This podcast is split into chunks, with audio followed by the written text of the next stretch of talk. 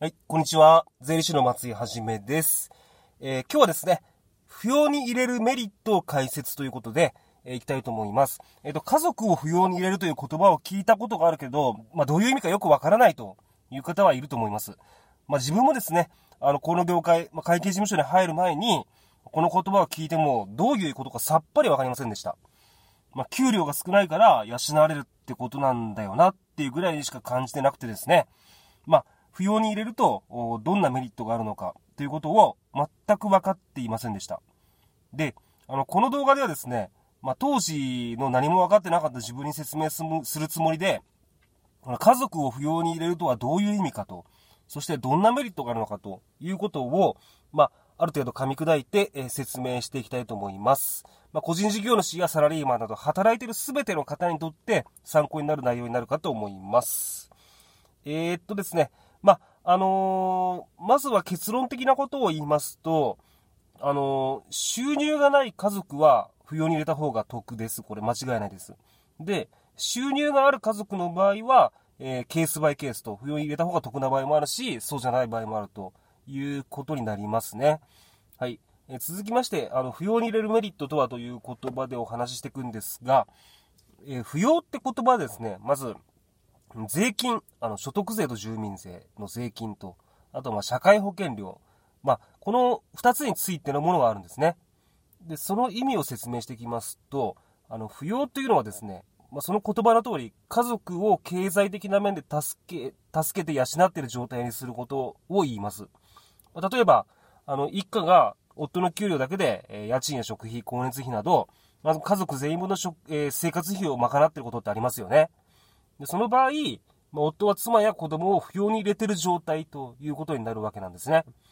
じゃあ、え税金、社会保険の面で扶養に入れるというとどういう意味になって、どんなメリットがあるのかということをお話ししていきます、これから。えまず税金面、あの所得税と住民税なんですが、税金面について。えー税金の扶養というのはですね、あの、個人事業主やサラリーマンなど、働いている全ての人に当てはまることでして、まあ、収入がある人が、えー家族を扶養に入れるとですね、税金が少なくなるんですね。で、夫が収入がない、まあ、あるいは少ない妻と子供を養っている場合でしたら、家計の面で負担が大きいので、夫の税金を減らしましょうと、まあ、こんな趣旨なわけなんですね。で、家族を扶養に入れることができる条件は、まあ、扶養に入れたい家族の1年間の所得、えー所得って専門用語なんですけど、まあ、収入から経費を引いたもんですね。で、あの、サラリーマンであれば、あサラリーマンというか、給料もらってる人であれば、パートとかバイトとかも含めて、あの、所得っていうのは、給料額面から、ちょっとまた専門用語なんですけど、給料所得控除っていうのを、差し引きした金額になるんですね。で、それが48万円以下となる場合です。えーっと、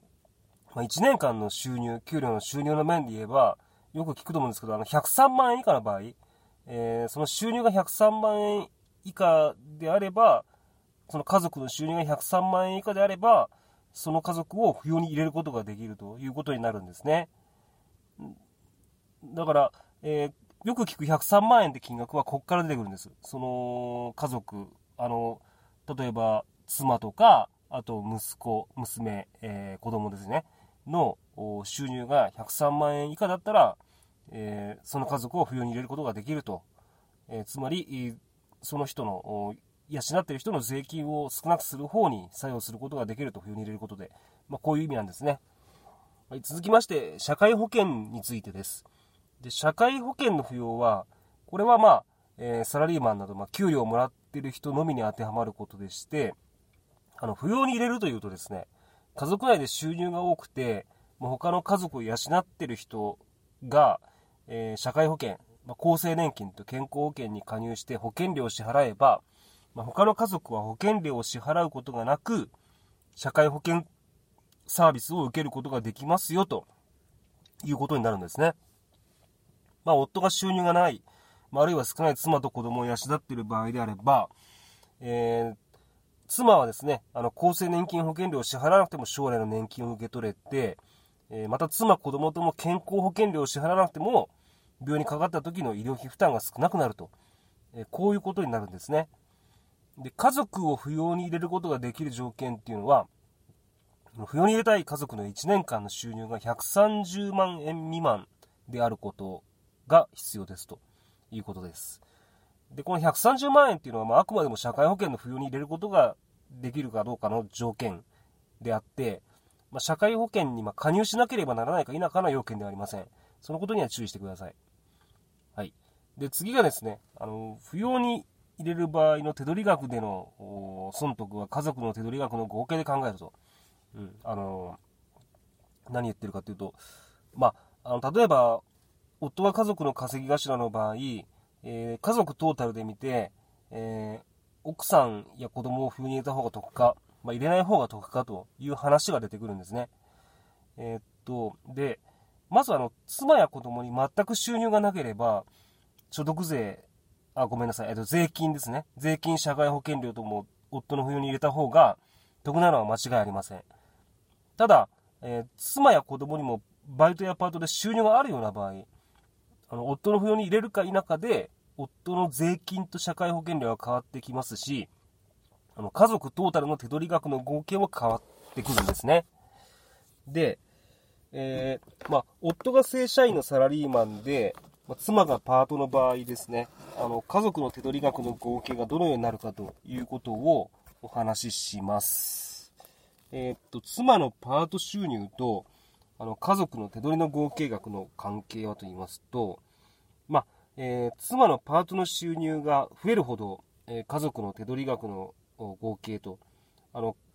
家族の中でまあ、働いて収入があの夫と妻という前提にしますね。そうすると、えー、妻のパート収入が増えるほど、まあ、家族の手取りの合計っていうのは増えてきますよね。これイメージ湧くと思います。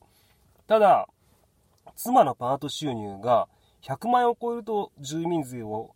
えー、支払わなければならなくなって、妻がですね、住民税を支払わなければならなくなって、また103万円を超えると、今度は妻は所得税も支払わなければならないということになるのと同時に、夫の扶養に入れなくなるんですね。ただですね、えー、っと、夫は妻の収入が103万円を超えても201万6000円未満だったら、まあ段階的にまた専門用語なんですが、配偶者特別控除っていう控除、まあ、要は、えー、税金を少なくする方に作用する控除なんですけど、それを受けることができるんで、まあ、えー、奥さんの収入が103万円を超えて扶養に入ることができなくなったとしても、夫の税金がすぐに増えるってことはないんですね。で、えー、っと、まあ、妻を、だから所得税と住民税の扶養に入れることができないってことは、えー、まあ、そんなに影響がないというふうに思ってください。103万円、妻の、妻の収入が103万円超えてしまったと。だから妻を扶養に入れることができない、やばいっていうふうに思うかもしれないんですけど、ちょっと超えたぐらいだったら特に影響はないんですね。ただ、あの気をつけなきゃならないのが、妻の収入が130万円以上になると、妻は社会保険の扶養に入ることができなくて、自分で国民年金保険料だと国民健康保険料を支払わなければならないんですよ。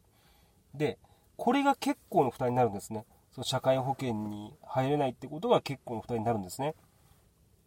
で、そうすると、妻の,、まあ、あの収入がどんどんどんどん上がっていったとして、130万円を超えると、手取りの合計額がガクッと下がっちゃうんですね。ちょっと、えー、130, 130万円以上になって、夫の社会保険の扶養に入ることができないと。で、それでまあ、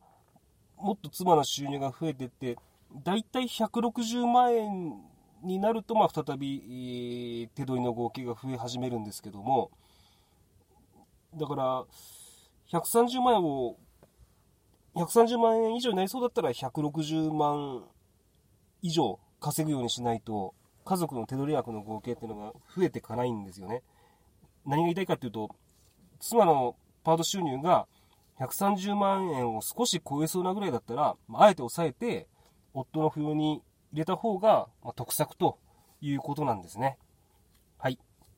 まとめになります。で、扶養とは何か、えー、扶養に入れるメリットは何かということについてお話ししました。あの、家族の手取り額の合計で見た場合ですね、夫が稼ぎ頭の家であれば、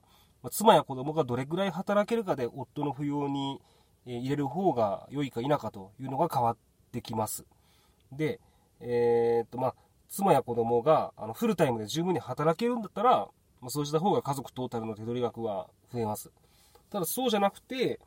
あのー、収入が130万円を少し超えそうというような状況であれば、調整して130万円未満に抑えた方が、えー、130万円未満に抑えて、えー、扶養に入るようにした方がですね、扶養に入れるようにした方が、まあ、得策という話なんですね。はい。えー、以上、おまあ、え、どういうことかということについてお話しさせていただきました。え、今日のお話は以上になります。それでは、さよなら。